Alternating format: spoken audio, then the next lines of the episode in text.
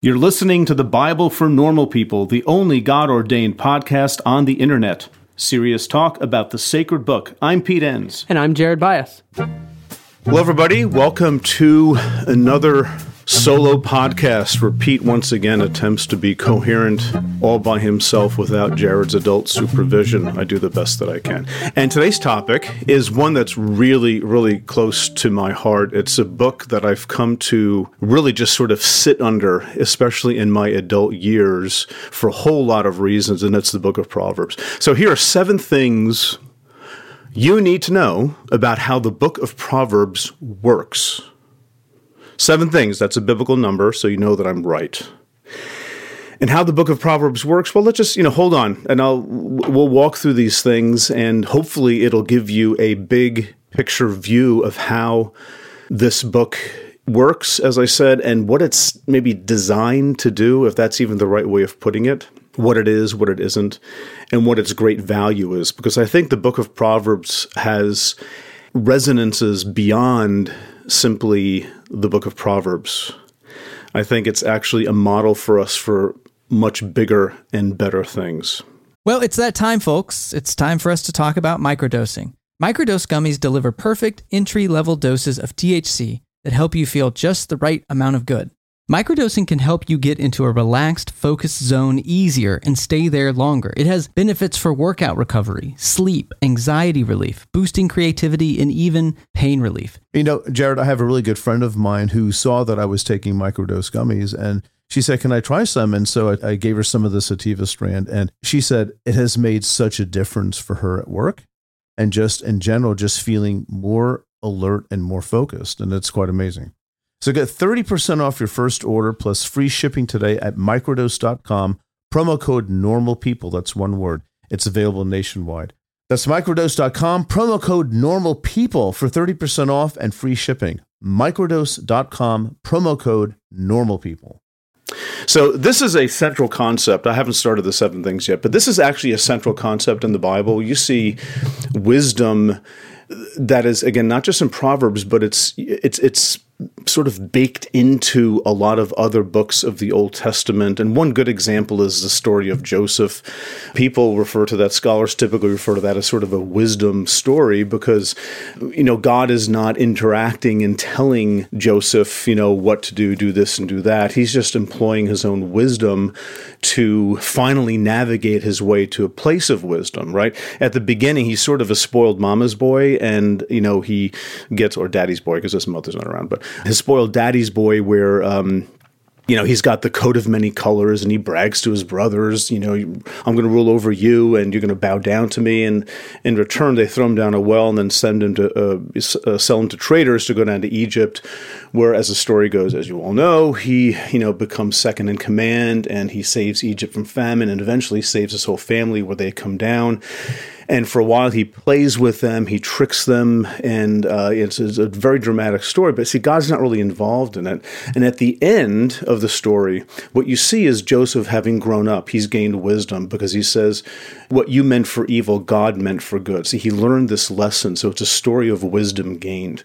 And we can go on and on about that. But it's, it's a central concept and an important concept. And for me, it's a liberating concept because of how it affects uh, how we look at the Christian life. At least that's for me. And that's some of the stuff that I want to share with you how it works and what difference it makes. Okay? So, first of all, this is number one for those of you keeping score at home. The structure of the book. Now, these are sometimes very boring discussions, but it, this is going someplace. I want to say something briefly about the structure. It's 31 chapters.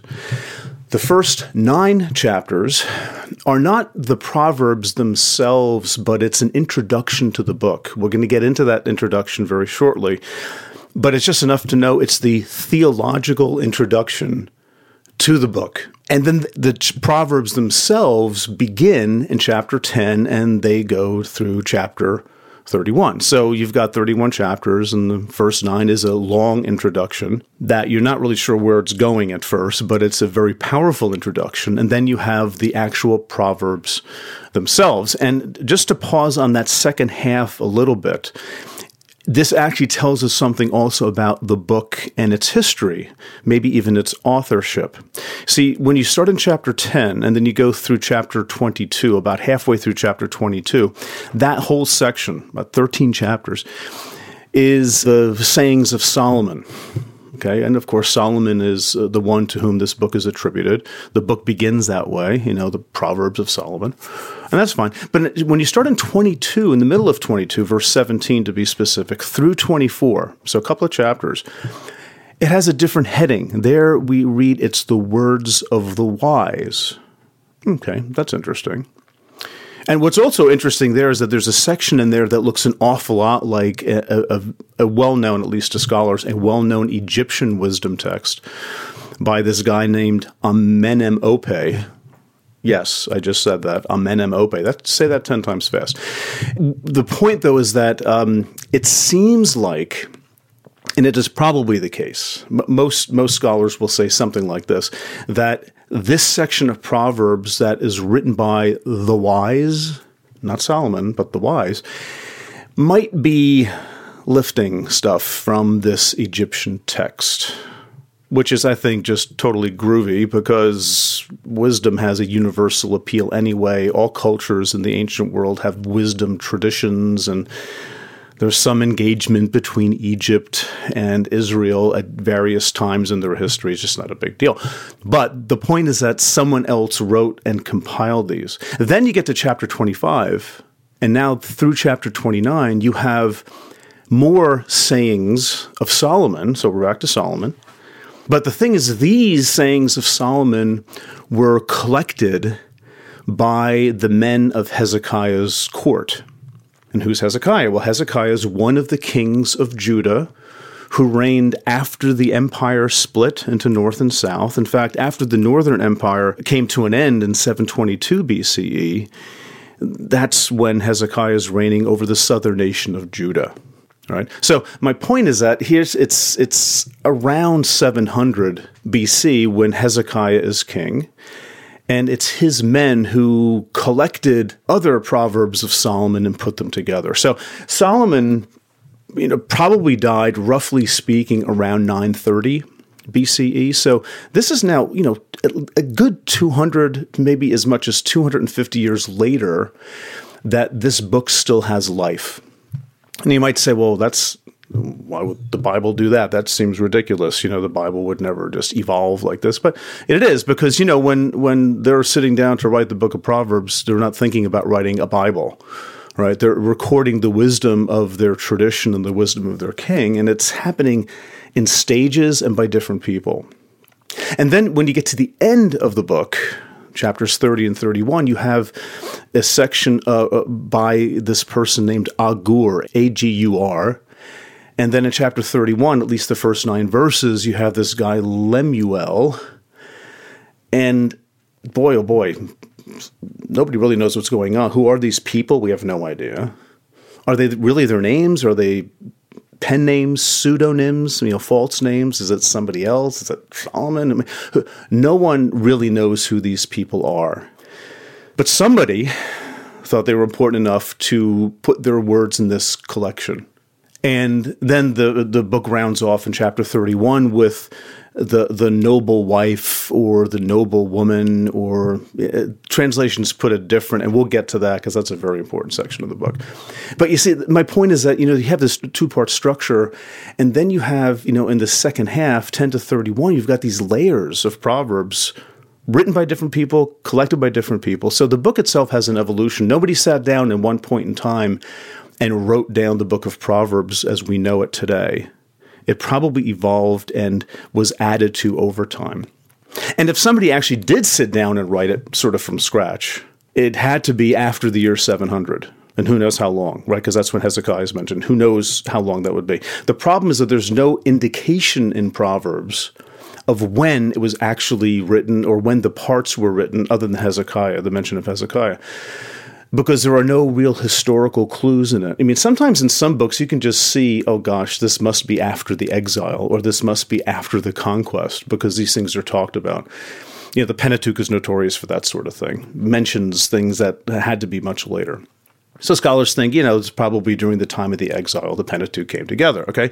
You don't really have that here in Proverbs. You don't have those historical hooks. The best we have is this reference to Hezekiah, so there's something going on there, okay? Okay, that's brief. I said this is going to be brief. That's my brief first point. Don't hang up. Okay. So, second point. There are two types of proverbs in the book, starting in chapter 10, the, the, where the actual proverbs are listed.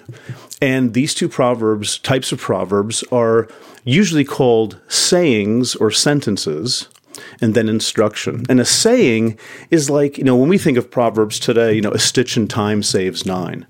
Uh, what, what a stitch in time saves nine. I don't even know what that means. Um, a stitch in time saves nine, or a penny saved is a penny earned. It's a saying. It's a sentence. It's a bit of wisdom. It's a nugget of wisdom. And if you want to see those in action, you almost can open up to any place you want to. And I'm just going to the very first section here of these Proverbs in chapter 10. Right? A wise child makes a glad father, but a foolish child is a mother's grief. Okay? That's and keep going. It's like again and again, it's pages and pages of entirely these sayings, these sentences. And you have to go flipping around. You might even hear me flipping my pages around here. You have to go to other sections to see a lot of the other kind of proverbs, which are instructions, almost sort of like commands you need to do this. Right. So, for example, I mentioned before the sayings of the wise, which begin in 2217. You see a whole bunch of instructions there. And I you know maybe you're driving, like don't open your Bible or anything, but just yeah, when you get home. Chapter 22, like starting in verse 22. Do not rob the poor because they are poor, or crush the afflicted at the gate, for the Lord pleads their cause and despoils the life of those who despoil them. See, it starts with a command, an instruction, don't do this or do this. Okay. So two types of sayings, and you know, they're both important. Sometimes you know, the saying, you have to sort of look at that and say, okay, what is this saying to me? And likewise, the instructions are a little bit deceptive. We're going to get to this a little later, but they're a little bit deceptive because they look like they're eternal and unchanging commands, but it's a lot more complicated than that.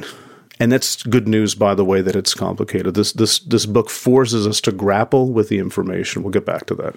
Okay, so that's the second point. That was relatively brief. I'm proud of myself. Third point, hopefully even briefer, is that, and this is something scholars debate, but by and large, and this is my opinion too, by and large, it's agreed upon that this book was originally intended for young men, probably adolescent age, very important detail, who are being trained for some type of life of like elite courtly service. Okay. That is a very important point because it explains why the book of Proverbs, especially this theological introduction in 1 to 9, talks the way that it does. Right? So just keep that in mind. Young men in the court. Now you might be saying, okay, well, what about, you know, me? What about a young woman? What about all that kind of stuff? Yeah, we'll get to that, right? But I'm saying originally, the intention of this book was for young men entering life in the court and leadership and having to rule and having to have wisdom in order to rule well or supervise well other people. Okay, so that, that's the third point. The fourth point is we're going to connect this with the young men issue in a second.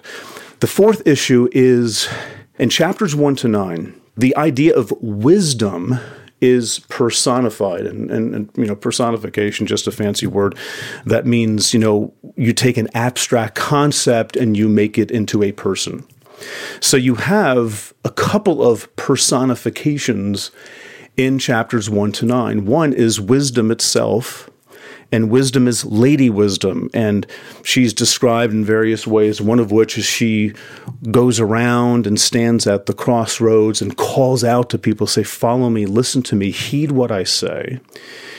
Another personification is the opposite of wisdom, which is foolishness, or in most Bibles will say something like folly. So you have Lady Wisdom and you have Lady Folly, and they're personified as both sort of competing to grab the attention of these young men. these naive simpletons who have not lived long enough to know when they're being trapped, to know a good thing when they see it. They have to be trained in wisdom. Okay, got that? So here, here it goes.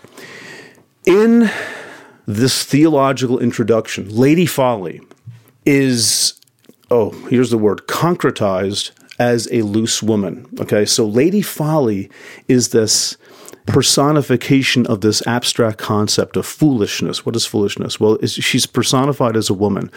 But then almost, uh, and I'm going to use this word advisedly, almost like an incarnation of Lady Folly is this adulterous woman or loose woman or strange woman, as she's called in various translations. So you have Lady Wisdom, personification of wisdom, Lady Folly, personification of folly. But then also you have this other character who is like an embodiment, a concrete embodiment of folly, and this is a loose, adulterous woman. Okay, why? Because this book is geared towards young men who are adolescents who are driven by testosterone. Things don't change that much over history, right? So the point here is to grab the attention of the young man and to use maybe what would be about as tempting as anything for them as an example of folly. Okay, it's not sex is not bad because the point is that this loose woman is an adulterous woman. She's married, and her husband goes on a trip, and she says, "Come on inside, let's do it." right? Uh, you know, he's not going to be home for a long time, and you know we're safe, and we'll get away with this, and no one will know.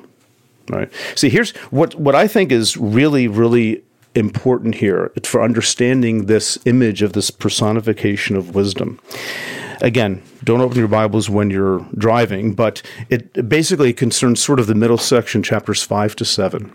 Chapter 5, it's all about this loose woman, and she's a loose woman, and don't go near her, and she's bad, bad, bad, bad, bad, right? So it's a warning against this loose, adulterous woman. Chapter 6, at least the first part of it, through like verse 19 or so, it shifts gears entirely to, or what seems so, it shifts gears to talk about warning against folly, against foolishness. Not the loose woman or the adulterous woman, but against foolishness. And there you see topics addressed. It's, it's a brief section, but it's topics like finances, speech, big issue in Proverbs. What comes out of your mouth is very important, how you speak, gossip, slander, things like that. These verses in chapter 6 they already anticipate many of the themes that you're going to see in that second half of the book, 10 to 31. Okay, so what? Well, after this section, starting around 620 and going into way at the end of chapter 7, is this extended discussion again of the loose woman. So just think chapter 5 and then some of chapter 6 and chapter 7, you have these warnings against the loose woman. Smack dab in the middle of that, you have a warning against folly. And the point of that is to make it very, very clear, right? That resisting folly in any form is like resisting the loose woman. Or let me put it negatively giving in to, like giving in to slander or gossip or treating people unjustly and unfairly as a ruler when you do that, it's no different than giving in to the adulterous woman. See, the little things in life have major graphic implications, right? So you, you read Proverbs, and there's a lot of mundane stuff and some stuff that just seems like this doesn't seem too important. It's all important because you ha- always have a choice, young man. Listen, my son, as the book of Proverbs repeats, you always have a choice whether you're going to follow wisdom or you're going to follow folly and foolishness. And when you follow wisdom, you're following the right lady. When you're following folly and foolishness by saying the wrong things or being prideful or hurtful towards other people or unjust and, and, and you know showing partiality in judgments, things like that, at that point you're basically committing adultery right? And that's that is a graphic lesson for young men to learn. And that's why this book is structured the way it is. See, this is why when we read these nine chapters, we might want to minimize the sexual focus of these chapters. Maybe it's embarrassing. We don't want to read about it in church. We don't explain things to our kids, blah, blah, blah. But when we think about why this book is written and its purpose for being written, well, you realize it's no, that's actually very important for understanding the theology of the text. that there are no little things in life. Everything's a big thing. Everything is a choice between wisdom and folly. Let me illustrate it for you by this example that I know you're going to get. Now, that brings us to the fifth point, which is uh, okay, well, what about us today? And how do we relate to a book that has such a focused purpose, young men about to rule? Well, fifth point is this don't forget that this book, which had an original intention an original purpose was eventually collected by scribes long after the exile. Who knows how long, but you know, 5th century, 4th century, eh, we don't know when. But after the exile is when the, the Judahites who returned from Babylonian captivity, this is when they gave us this Bible that we know. And by putting it into this collection, this what we call a canon, by including it in their scripture, which was their guide for knowing what God was like and what was required of them as a people, right? They included in this canon a book that was originally meant for a portion of the population. And I think that is highly significant. See, what the book of Proverbs may be focused on a particular audience, but as part of the canon, it becomes the I mean a word I'm struggling here with is it becomes democratized it becomes part of the people's book. So now the question is okay, how do we read a book like this that has such you know, an original male centered meaning and male centered focus? How do we read this today for people who aren't men and for people who aren't going to be rulers? Right. Well, that's. I, I think the the fact that this is in the canon gives us the permission. In fact, it might even demand that we take that seriously, that process seriously of figuring out what do we do with this book. And I think for me, the, the, the, best example here of the need to do that is the very ending of the book, chapter 31, 10 to 31. And this is the, the woman there is referred to in various ways, like a, a noble wife, or a, I'm trying to remember here what the New Revised Standard Version says, a capable wife. And this is used, I think, erroneously so by you know, well-meaning people perhaps say, listen, you know, this wife is going to be described here. She does little things. and she takes care of the family. She buys land and sells it. You know, she sews clothes and stuff like that. And it's like, you know, oh wow, this is a wife that I want. You know, and and young men are told, find this person as your wife. And I think that's missing the point drastically of what is happening here in this last chapter. It's not find the right wife, but this woman, this noble woman, at the end of the book, a woman of valor, as some translate it, that's, that's acceptable in the Hebrew, a woman of valor, of courage, even. The point is that this woman is the embodiment of Lady Wisdom. Now, so we have to go back now to the theological introduction, the first nine chapters, right? Remember, you have two abstract concepts that are personified. Wisdom is Lady Wisdom, foolishness becomes Lady Folly. Lady Folly is embodied in this loose or adulterous woman. And you might ask, well, okay, well, where's the corresponding embodiment of Lady Wisdom? Well, you don't get it in chapters one to nine. You have to wait till you get to the end of the book. That's that's what this noble wife is, and and you can tell. I mean, if you know, if if you're listening to the echoes of the book, the beginning of chapter thirty one ten, when this woman is introduced, it says a capable wife. I don't like that word wife there, but a capable wife who can find. She is far more precious than jewels.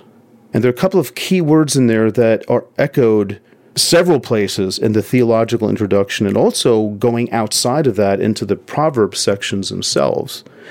And it's the word find, a capable woman who can find. Well, you're supposed to find wisdom.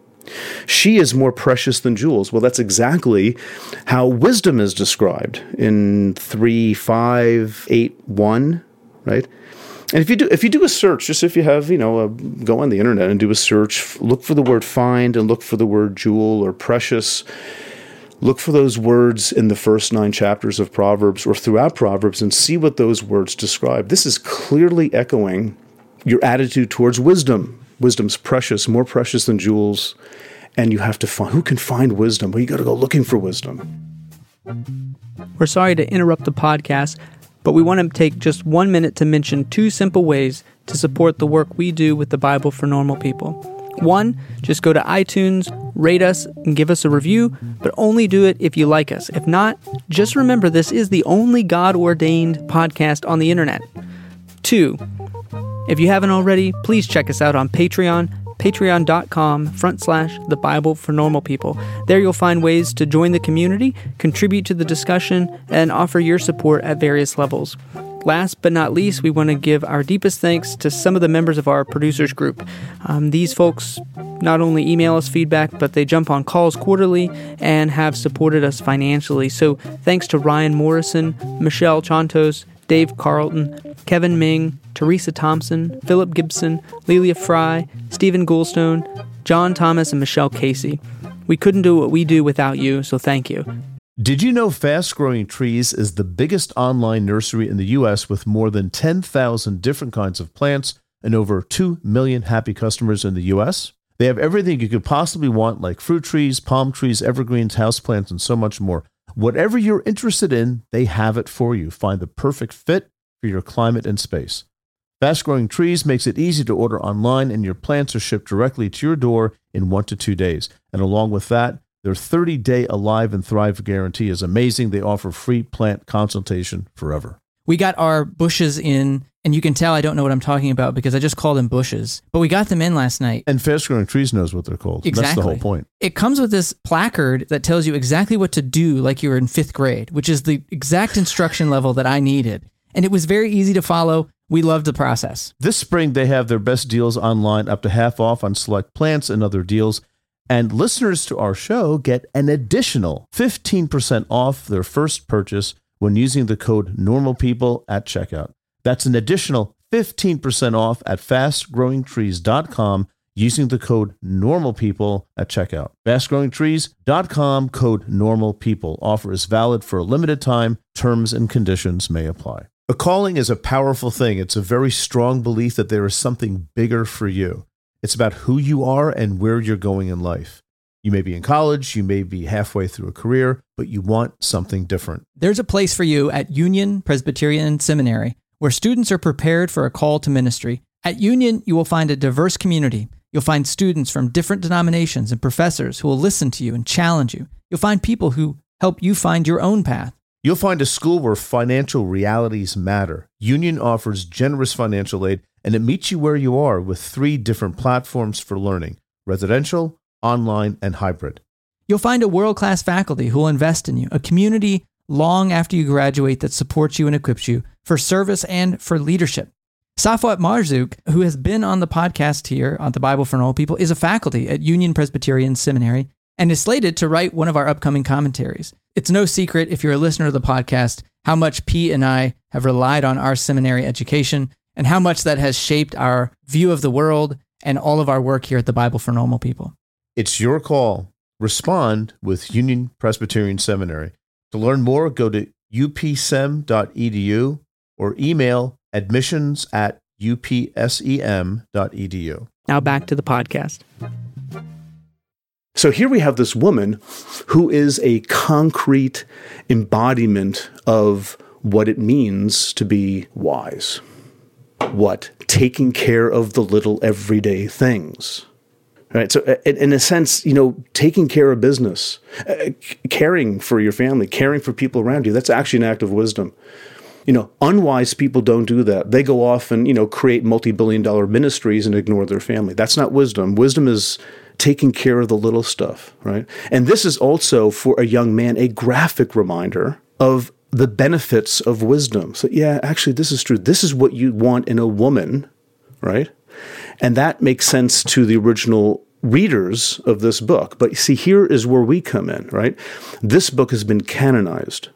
This book is part of Scripture, and we need to understand for ourselves how do we appropriate this. And this, because the book of Proverbs is now democratized, because it's now for the people and not just for a segment of people, we have to look at something like this and say, okay, what do we do with this? And what I used to tell my uh, seminary students years ago, who were you know ninety nine point nine nine percent men, I said, don't think so much of looking for a Proverbs thirty one wife. I told them, You be a Proverbs 31 man. See, this is democratizing this to their situation too, saying it's not about the wife that you find, it's modeling for you what wisdom looks like. Of taking care of the little things, the things that people don't notice, the things maybe you do in secret but that have to get done. Honor those around you like that by being a person like that this is a, a, actually a very powerful conclusion to the book. It's not just an add on, oh, yeah, by the way, if you're looking for a wife, this, these are her qualities. It's summing up the entire book, which has been dealing with little things, with speech, with manners, with attitudes, with, with the, the little things that no one sees except for you and God. That's, that, that's this proverbial section in, in, starting in chapter 10. This is what it deals with. And now it's being summed up in just a beautiful concrete way for these original readers, but we have to appropriate it for ourselves. Okay, that was point five. Now, two more points to go, point six. And that is we have to go back to the theological introduction, one to nine. I mean, that's a big deal. Getting this right is so important. But there we see Lady Wisdom or the idea of wisdom being closely aligned with creation itself. So, for example, you can flip over, as I'm doing as we speak, to chapter 3. Again, don't do this while you're driving. But there wisdom is praised starting around verse 13, verse 14. There we read, for example, you know, in verse 15, she is more precious than jewels, which is exactly how the woman's described in 3110. But she is also a tree of life to those who lay hold of her. Those who hold her fast are called happy. See, she's a tree of life, and of course, that resonates immediately, I think, with many of us with the Adam and Eve story. And it was access to the tree of life from which they were barred after they ate of the forbidden fruit and were driven out, I say, exiled out of the Garden of Eden. And if you want to, you can listen to another podcast I did, uh, you know, a few months ago on the Adam and Eve story and evolution and how I understand the Adam story. But by and large, I would say this is rather metaphorical, the Adam and Eve story, and it represents being driven out of the land. It's exile language, being driven out of the land, which is a place of death, and being in the land is a place of life because that shows that you're connected with God. See, the land is a promise to the Israelites as long as they maintain the covenant and are obedient, especially by not worshiping other gods. Okay. Anyway, so here in Proverbs, wisdom is a tree of life. See, wisdom is that thing that gives you access back to the tree of life. Not literally, but metaphorically. Your life is now again connected with the Creator that had been disrupted in this Adam and Eve story. So see, wisdom is actually a big deal, right? It's it's not it's not just sort of rules to live by. It's painting something bigger for us that with access to this wisdom that we have, if we seek and we'll find and we'll learn and we'll grow more and more in wisdom, you're actually communing with God more closely.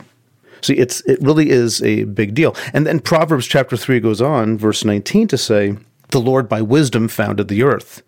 By understanding, he established the heavens. And he goes on and on like that. See, in not only is Proverbs connected to the Adam and Eve story, but it takes a step further back to Genesis 1, where the earth was founded. And that's, you know, again, at the moment of creation, so to speak, wisdom is there. The big section is chapter 8. And this is like, boy, people talk about this a lot. Starting in around verse 22, we see there about wisdom's intimacy with the act of creation. You know, wisdom was there before anything else, before there were mountains, rivers, seas, anything, creatures. Wisdom was there with the Creator creating. And in fact, it's it's a little bit controversial because the Hebrew is not super clear, but verse 22 says in a lot of translations that wisdom was the first of God's creation which means wisdom was created by God first, right? But other translations say things like wisdom was acquired by God. Okay, that's interesting. It's a little bit different. Acquired doesn't mean created. Others say like wisdom was begotten by God. Okay, that's interesting too. That reminds me of Jesus, and as it should. But the question is, how much is wisdom always there? Is wisdom like this fundamental character trait of God by which God created everything there is? I think that's what Proverbs chapter 8, 22 and following is saying.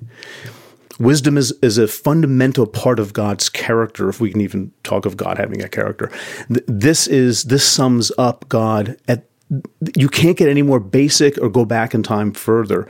This has always been there. Now, you, do you want to seek this wisdom? Do you want this wisdom to drive and inform and shape what you say?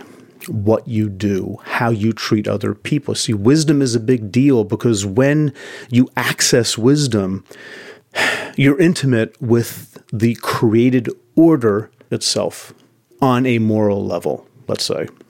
And that's why I think again, it's it, this is not like just rules to live by. Well, I wasn't a great? Let's be wise. And, and, when you're wise, things will go well with you. So there's a payoff. Let's be wise. Uh, Book of Proverbs is actually painting a portrait for us of a reality that we are invited into to take part of. Now, in the New Testament, you know, Jesus is said that the Word in John chapter one was with God at creation, and nothing was uh, wasn't you know created by you know the Word and the Creator together somehow. You know, it's the intimacy of Jesus at creation is something that John talks about, and Paul alludes to in a couple places as well that seems to be derived from a particular reading of Proverbs chapter 8, which is another reason why Proverbs 8 is so important. You know, we have access to life. And for us, you know, as Christians, we think in terms of the Spirit of Christ dwelling in us to mold us and to shape us and to teach us to live the right way. Well, that's exactly how the Israelites talked about wisdom, right? So, I mean, that adds a twist to what the gospel is. The good news is that you can live for life, you can live well you don't have to live and answer the call of foolishness. You can answer the call of wisdom, which was intimate with God at creation. And we don't often talk about the gospel and the Christian life as wisdom. We talk about getting saved and then you just try to figure stuff out. Well, this is a path that we walk, and this is a way of life that is painted for us in pictures here in Proverbs chapter 8. And I think I think that's very important. That's a big deal. The, the, the longer I look at this stuff, the more I think, again, as I said earlier, that wisdom is a central concept in Old Testament theology, and I think we ignore it to our own disadvantage. Okay, moving to the last point. The book of Proverbs, and, and I'm talking more specifically of the Proverbs section starting in chapter 10. Proverbs don't function as a rule book because proverbs are ambiguous and they're diverse. Read any proverb, just open up someplace and point to almost anything, and you see that it doesn't actually tell you what to do. It's ambiguous. You have to figure it out. And then, if you look at how the book of Proverbs treats the same topic, you see, my goodness gracious, it, it handles topics differently. And that may sound like a sort of a drag, like, oh, kind of a messed up book is this? Well, it's not messed up at all. The point of Proverbs is that it's not a rule book, it's a book to train you in wisdom. And wisdom is all about being able to read a situation and not just being able to read a book. So, for example, uh, the, the best place to go to to see this, at least in my opinion, it's it's something that I point to an awful lot, is uh, Proverbs chapter 26, verses 4 and 5 be very brief here, but this illustrates the point of the ambiguities and the diversity that you see in the book of Proverbs, which is baked into the pages. I think this is intentional. It's not just, oh, oh, shucks, if we were ancient people, we'd get this. We wouldn't. Not immediately. We'd have to think about it, right? So, so this these are uh, uh two of the more famous proverbs in the book of Proverbs. Twenty six four. Do not answer fools according to their folly, or you will be a fool yourself. Verse 5 Answer fools according to their folly, or they will be wise in their own eyes. So, okay, which one do you do? Do I do four or five? And the answer the book of Proverbs gives is yes, you do four or five. Which one do I do? Figure it out. right? I mean, it, what does it mean to, like, you know, even answer fools according to their folly, you know, or not answering? What do those things mean? You know, what does it mean to answer them? I mean, what words do I use? It's not telling me what to do. It's giving me this general principle, and the two contradict each other. They're not saying the same thing. They're not you can't reconcile them. They're not meant to be reconciled. They're ambiguous and they're diverse. They're ambiguous, you have to figure things out. You have to try to employ wisdom. You might have to ask other people. You might have to really ponder this. Right? It's not a quick fix book. It's not, you know, uh, look up the index and, oh, here's the thing about fools. And you go to it and you say, oh, this is what I do. That's not wisdom. God's not a helicopter parent hovering over us telling us what to do. We have to figure stuff out. Right? That's wisdom. That is the that is the accumulation of wisdom over a lifetime. This is what happens when you seek wisdom and you find wisdom. You start figuring things out because you're connected to the creator and to creation. See, these are ambiguous and they're diverse. It doesn't tell you what to do. Sometimes you answer a fool to put them in their place. Sometimes you don't answer a fool because if you do, you're just giving them airtime they don't need. And you're going to get into a useless argument and it goes nowhere, right? Sometimes you tell a coworker off, sometimes you don't. Sometimes you sit down and talk to a family member, and other times you don't which you do depends entirely on whether the timing is right whether the you know the situation is right see that's wisdom wisdom is not just reading the book it's reading the situation and it's trying to figure out what to do. And i think this is just a beautiful thing about the book of proverbs. It's it, it's not again i love the metaphor. It's not the rule book. It's not the christian instructional manual it's a book that gives you glimpses of what wisdom look like, and you have to figure it out. And this holds for other topics. You know, you could. I mean, we won't get into this, but if you want to do a search on things like money and wealth, it's it's all over the place in the book of Proverbs, and it would be if again if you're dealing with an elite ruling class, right? That's a big deal. But you know, wealth is a kind of thing you want to sort of get just. What should my attitude be towards wealth? Right? Uh, what should my attitude be towards a fool? Just tell me you know, don't don't make me figure it out. No, too bad. You have to figure it out. And when you think about things like, well, I'll get to wealth in a second, but a fool is not just like a class clown. A, a fool is somebody who hates discipline, who wants nothing to do with correction, who slanders, who gossips, who shows partiality and judgments, who who does all these things that are the opposite of wisdom. So, and and wisdom is a big deal, right? So, a fool is the person you don't want to be. So, what do I do when I'm confronted with a fool? It depends. Wise person, you have to figure it out. Likewise, wealth. Wealth is, we all know this, a source of, you know, great joy, but man, all the problems in the world are about wealth and greed at the end of the day and holding on and getting more stuff and keeping other people from taking it. Doesn't matter if you're rich or poor. Here's another topic, boy, I wish the Bible would have a teaching on wealth, but it doesn't if you if you you know scan proverbs and do a search again on, on Google or your Bible software or concordance or whatever, you, you see how diverse the Bible is about wealth. Sometimes wealth is a source of comfort. Other times it's a it's a source of arrogance. Well, which is it? Well, good question, oh person. You have to examine yourself to know that. You have to know yourself well enough to know am I relying on wealth or am I just thankful for it? How much is too much? Where do I cross the line between a healthy sense of comfort to opulence? And what do I do about it? You see, these are not things the book of Proverbs hands you on a silver platter. You've got to figure it out. But I just want God to tell me no, because again, God's not a helicopter parent and the Bible's not God's helicopter parenting book. Proverbs is opening up to us a window of reality again that we're we're invited into and we have to figure things out. A, a, lot of the Christian life really is figuring things out because the Bible, not just Proverbs, but the Bible as a whole doesn't always give you advice. It's ambiguous and the Bible's diverse. See, it's not just Proverbs the the Bible and Proverbs is modeling this for us. Uh, Proverbs and the Bible as a whole are, are not just waiting there for us to find the right verse to know what to do. It's painting a portrait that we get to gaze at and then sort of enter into that story somehow.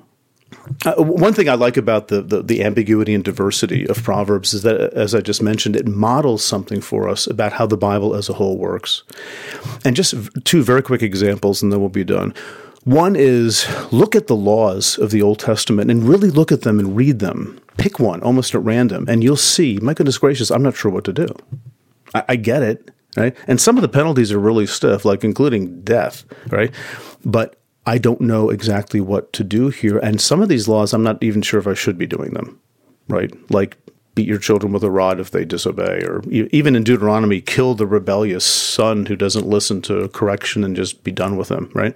These are laws, right? It's hard to know what do I do with these things. But I mean, one example is remember the Sabbath day, which means, you know, third commandment, which means uh, don't do any work. But the question comes up immediately well, what is work?